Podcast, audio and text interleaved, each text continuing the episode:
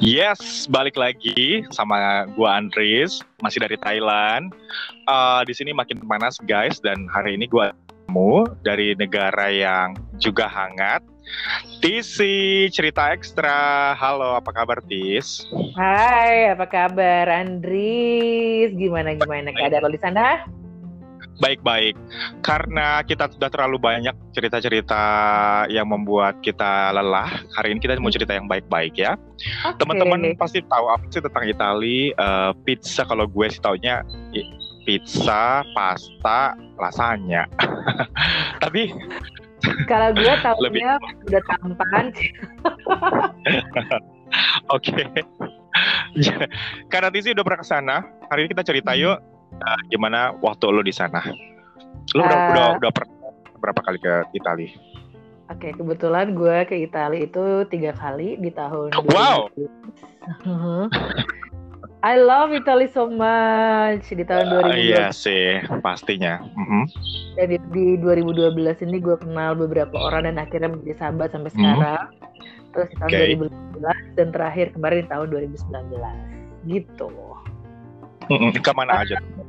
Uh, di tahun 2012 kebetulan gue ke Roma untuk beberapa hari sekitar seminggu lah ya enam hari sampai seminggu itu okay. di sana uh, uh, sebenarnya melakukan sedikit apa ya biasalah turis lah ya uh, pergi ke tempat di Roma, ke Vatikan, uh, dan habis itu baru ke Pisa. Sangat turis sekali.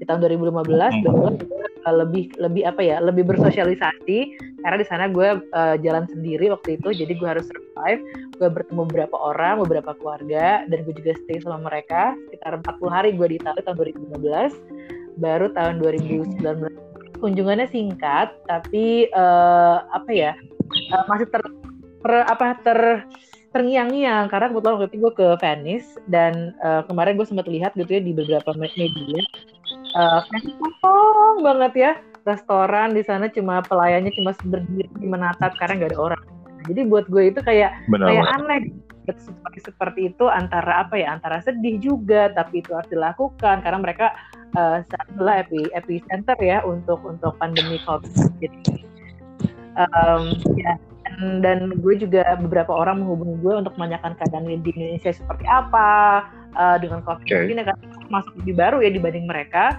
dan mereka saat itu juga juga sudah uh, uh, apa ya waktu itu masih lockdown baru tanggal 9 Maret yang mereka punya national lockdown. Terus uh, okay. kita I'm so worried because uh, ketika gue baca-baca gitu kan ya gambar-gambar uh, di berkeliaran di sosial media itu tanya soal apa ya soal kematian dan segala macam. Tapi ternyata ketika ketika mereka menghubungi gue dan gue menanyakan langsung situasi yang ada di sana kok gue melihat ya ini kayak semacam apa ya semacam ada ada hikmah gitu loh uh, mereka bilang sekarang kita ber, menjadi kayak kayak lebih bersatu lagi seperti saudara family-nya lebih strong dan dan dan mereka ngerasa uh, mereka bangga gitu dengan apa yang dilakukan oleh pemerintah Italia untuk untuk mengatasi si uh, pandemi COVID-19 di sana gitu. Oke. Okay gue tahu kalau dari Instastory lu sempat ke tempat di mana uh, outbreaknya dimulai ya, Bergamo ya. Yeah. Itu kotanya gimana sih bentuknya? Oke, okay. outbreak yang dimulai itu kalau nggak salah di Italia Utara di Lombardi. Lo dan, Lombardi, oke. Okay daerah sana. Dan kebetulan yang paling parah memang dengan dengan banyak fatality itu di daerah yang bernama Bergamo. Nah kebetulan di tahun 2015 gue ke, sempat ke sana dan juga tinggal di rumah penduduk di sana. Uh, dan begitu gue nyampe di sana gitu ya uh, kebetulan gue masih baru baru apa baru nyampe dari Indonesia. Masih capek banget. Terus gue habis itu uh, ke Milan. Uh, Milan habis itu gue naik bis ke Bergamo capek banget. Bayangin kan berjam-jam di pesawat terus uh -huh. uh, sebelum uh, dan mereka bilang eh sih you can stay at my place gitu kan. Ada uh, uh, pasangan suami istri gitu ya. Tapi katanya kita mampir dulu ya ke acara gitu kan. Sebelumnya waktu gue ke sebuah acara yang dibilang sebagai neighborhood uh, apa get together gitulah dan ternyata itu kayak gue pikir get together yang kayak kita di Indonesia rame-rame kumpul 30 orang 50 orang. Enggak. Ternyata kayak seluruh kota di situ semua dan semuanya kenal semua. Wow. gue lihat tuh orang-orang saling menyapa segala macam. Uh, Sedekat itu berarti ya mereka hubungannya. Itu. Uh, it's like a bazaar. Okay. banyak penduduk di sana yang bawa makanan sendiri-sendiri gitu dan akhirnya berbagi gitu ya dan dan mereka excited banget gitu wow. kebetulan gue sendiri sebagai orang timur gitu kan ya berada di tengah-tengah itu agak sedikit uh, apa ya awkward. Karena kan uh, apa ya gue ngerasa wah gue minoritas nih gitu. Apakah mereka akan ramah? Apakah mereka akan curiga ngelihat gue dengan kulit yang berbeda gitu ya? Ternyata enggak. Ternyata mereka cukup hangat dan mereka berusaha mencari tahu oh you're from Indonesia. Oh Indonesia I heard it's so beautiful and, and so on so on. Terus gue makan di sana dan di situ mereka juga ada kayak semacam uh, uh, mereka saling mempersembahkan tari atau apalah gitu di sana. Terus uh, dan dan emang sih saat itu yang gue lihat adalah majority penduduk Bergamo adalah uh, orang-orang tua ya. Terus gue nanya gitu yeah. kenapa banyak orang tua gitu ya kan. Dia bilang ya karena anak-anak mereka sudah uh, kalau sekolah atau kuliah itu di di kota-kota yang milenial seperti Milan, seperti Bologna itu adalah tempat-tempat universitas yang bagus di Italia. Jadi yang sisa okay. di sini ya ini yang tua-tua ini. Gitu. Jadi nggak uh, nggak nggak heran kalau misalnya outbreak itu uh, ke apa namanya yeah. penyebarannya semakin cepat banget ya dengan dengan yeah, gaya yeah. hidup orang Italia yang sangat sosial yeah. sosial banget. Uh, hmm. Iya. Dan gue dapat cerita gitu kan tadinya kan yang uh, pandemi ini kan uh, terjadi localized ya di di Lombardi dan saat itu memang polisi okay. pemerintah lokal itu memang ini gue dapat cerita dari teman gue kebetulan dia juga tinggal di utara selatan di daerah Gorizia uh, dia bilang okay. di situ uh, pemerintah lokal sudah sudah uh, mengumumkan untuk localized lockdown. Tapi ternyata anak-anak mudanya menganggap inilah sebuah liburan. Oke. Okay. Dan, mereka memviolate peraturan itu dan mereka pergilah ke seluruh-seluruh kota yang ada di Italia, terutama di Milan. Akhirnya Milan outbreak kan. Uh, bayangin aja mereka naik hmm. kereta, mereka ngumpul-ngumpul dan segala macam mulailah hmm. besar outbreak nah, dan itu juga membuat gue khawatir gitu ya karena karena hmm. kayaknya tuh kalau menurut pendapat gue pribadi tipe-tipe orang Indonesia tuh mirip gitu karena kita sama-sama suka ngumpul-ngumpul ya kan kayaknya tuh harus yeah, harus yeah, iya. sosial yeah. harus socializing kayak penting gitu lah menjadi bagian dari sebuah kelompok mm-hmm. itu itu yang gue lihat sih dari anak-anak muda ya di sana uh, dan itu yang yang membuat Italia akhirnya menjadi seperti ini karena ya mereka tidak mengikuti uh, aturan dari uh, pemerintah lokal saat itu dan akhirnya sekarang uh, menjadi uh, nasional di Italia. Terus teman-teman lo sendiri yang di Italia gimana keadaannya? Apakah mereka baik-baik aja? Apa mereka masih lockdown sampai kapan yes. dan uh, apa mereka dapat cukup makanan dan segala macamnya? Oke, jadi ada beberapa teman yang kebetulan uh, menghubungi gue duluan dan akhirnya gue bicara dengan mereka. Satu ada sebuah keluarga okay. di Reggio Emilia Uh, keluarga mm -hmm. ini uh, pasangan suami istri usia di atas 60 tahun dan mereka punya anak muda uh, sekitar 20 tahunan gitu ya dan juga yang kebetulan yang menghubungi adalah si, si ibu uh, nanyain kabar gue. Yeah. Nah, uh, namanya Roberta. Nah, terus dia ini uh, cerita gitu ya kalau mereka baik-baik aja di rumahnya di Reggio Emilia tapi memang mereka tidak ke mana-mana. Jadi saat itu di Reggio Emilia diberlakukan uh, kalau mau keluar hanya untuk groceries dan mereka mendapatkan semacam kartu pas di mana satu keluarga satu orang dan itu ada ada ketentuan waktunya. Jadi memang benar-benar diperketat di sana. Terus beberapa hari yang lalu hmm. gue dihubungi oleh teman gue, gue ngobrol sama dia, dia kebetulan di Gorizia. Nah, Golo Gorizia itu tempatnya tuh kayak apa ya, kayak kayak puncak lah gitu ya, sangat-sangat uh, apa namanya ya, pedesaan gitu. Uh, okay. dia cerita uh, kalau kalau di sana itu uh, sudah mulai datang tuh bantuan dari Cina dan juga dokter-dokter sudah datang. Nah, menurut dia gitu ya, uh, saat itu sekitar beberapa hari itu masih terlalu banyak orang yang ber, berlalu lalang. Uh, itu akhirnya lebih ketat lagi. Tadinya dia bilang masih bisa tuh olahraga sendirian seperti jogging, tapi sekarang sama sekali nggak bisa dan dia sih concern karena dia tinggalnya di ranch mungkin tidak terlalu stressful ya buat keluarga dia tapi dia membayangkan karena banyak sekali di Gorizia itu mahasiswa-mahasiswa yang tinggal di flat. Uh, mereka sangat terbatas sekali uh, untuk keluar. Jadi tingkat stresnya sangat luar biasa. Tapi Italia itu kan dikenal dengan dengan orang yang sangat ekspresif ya kan? Sangat ekspresif sangat dekat uh, apa sih family structure-nya. Uh, ada sebuah cerita gitu ya gue dapat dari dia kalau setiap jam 12 siang mereka keluar dari balkon dan tepuk tangan. Tepuk tangan itu ditujukan untuk uh, para medis yang bekerja keras di sana.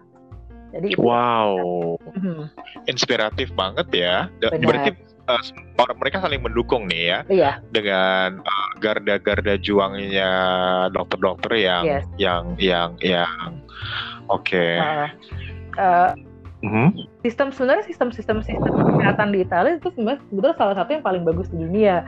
Cuma yang membuat mereka fatal benar, benar, benar. adalah karena ternyata jumlah orang-orang yang sudah uh, sepuh gitu ya.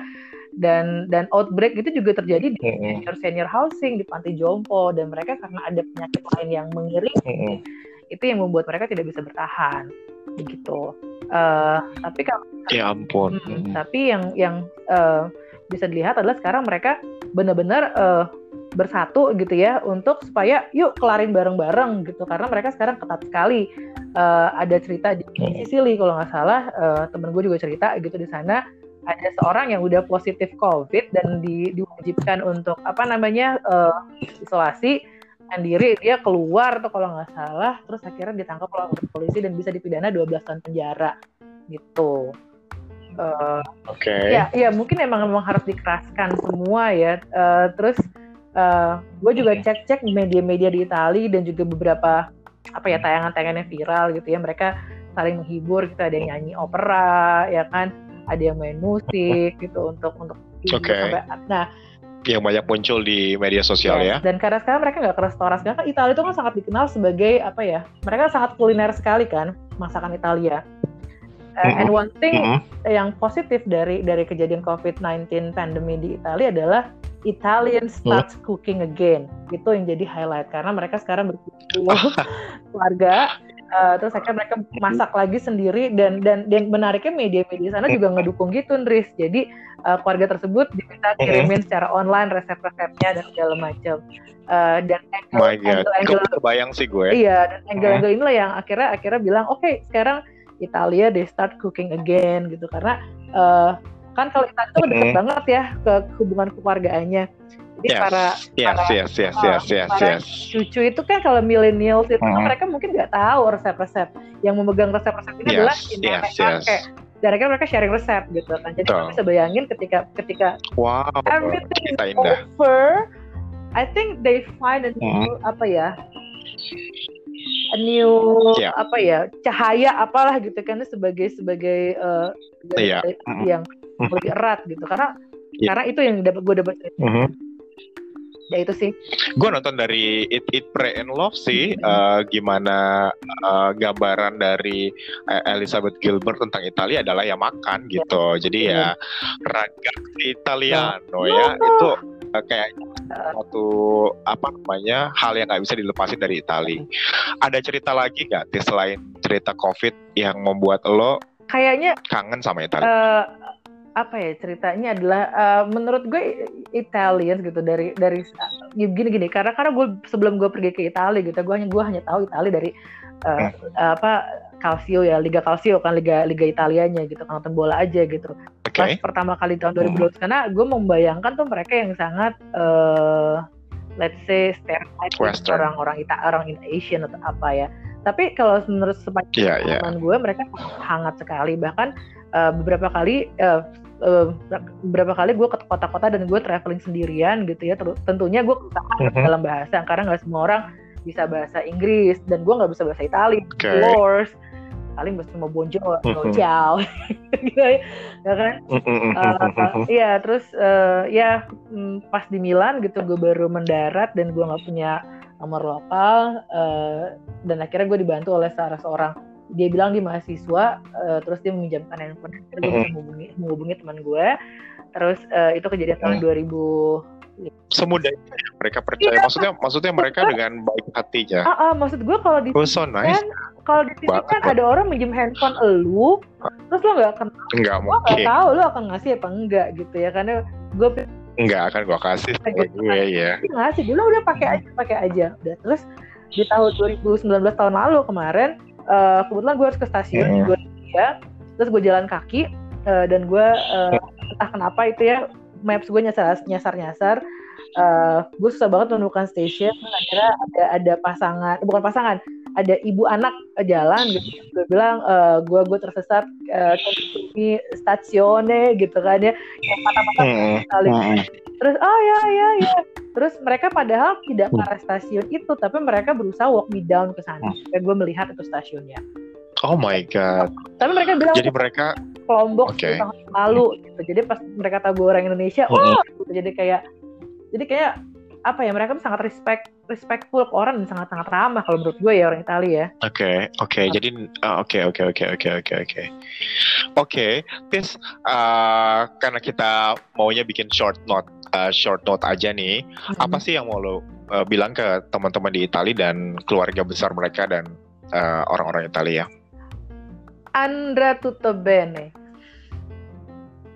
Hmm, that's so nice. Jadi kampanye mereka yang menguatkan mereka uh, everything's gonna be alright kalau nggak salah. Everything's gonna be alright. Wow, itu itu positif mind banget ya. Dan dan itu bukan mungkin buat, juga, juga kita harus terapkan di sini juga. Mm-hmm. Ya, kenapa? Bukan buat mereka aja, tapi buat kita. Maksudnya Anda bene. Ya. Andra tutto bene.